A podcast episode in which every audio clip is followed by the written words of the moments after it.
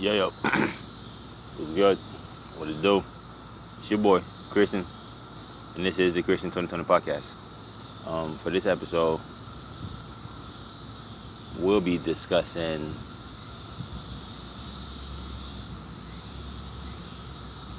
staying with the trial. Like basically like um sticking to the course, right? Like not giving up, pretty much. Um, I don't really know how to say it, like quitting, like not quitting. But um, like when you reach like a certain threshold, or even like a milestone,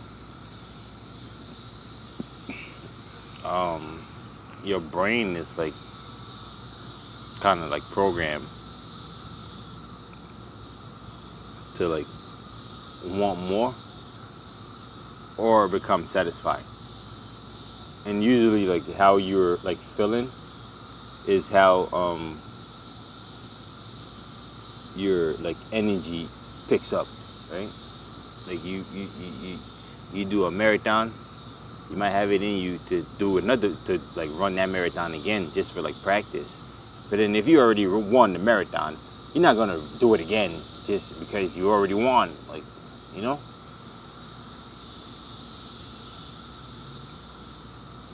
But like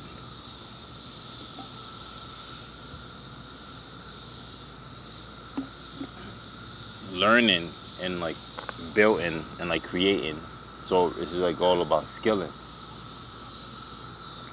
it's all about doing it larger. It's all about doing it bigger than the last time. And staying with the course helps you to like attain some of that leverage. If you don't stay with the course, you could might be able to like do a masterpiece here and there. You could might be able to like do some spectacular shit here and there, but it doesn't um doesn't add to the leverage of like how monumental it is of a thing that you're doing. So you like your course have to be like charted. Like your course have to almost kind of like be predetermined. Like I'm very big on like spontaneity and stuff, but then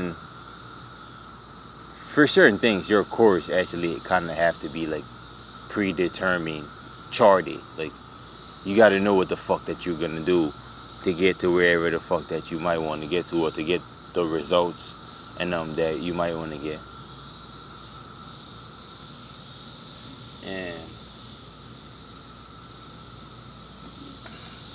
believe it or not, like staying with the course is like it's much more like safer.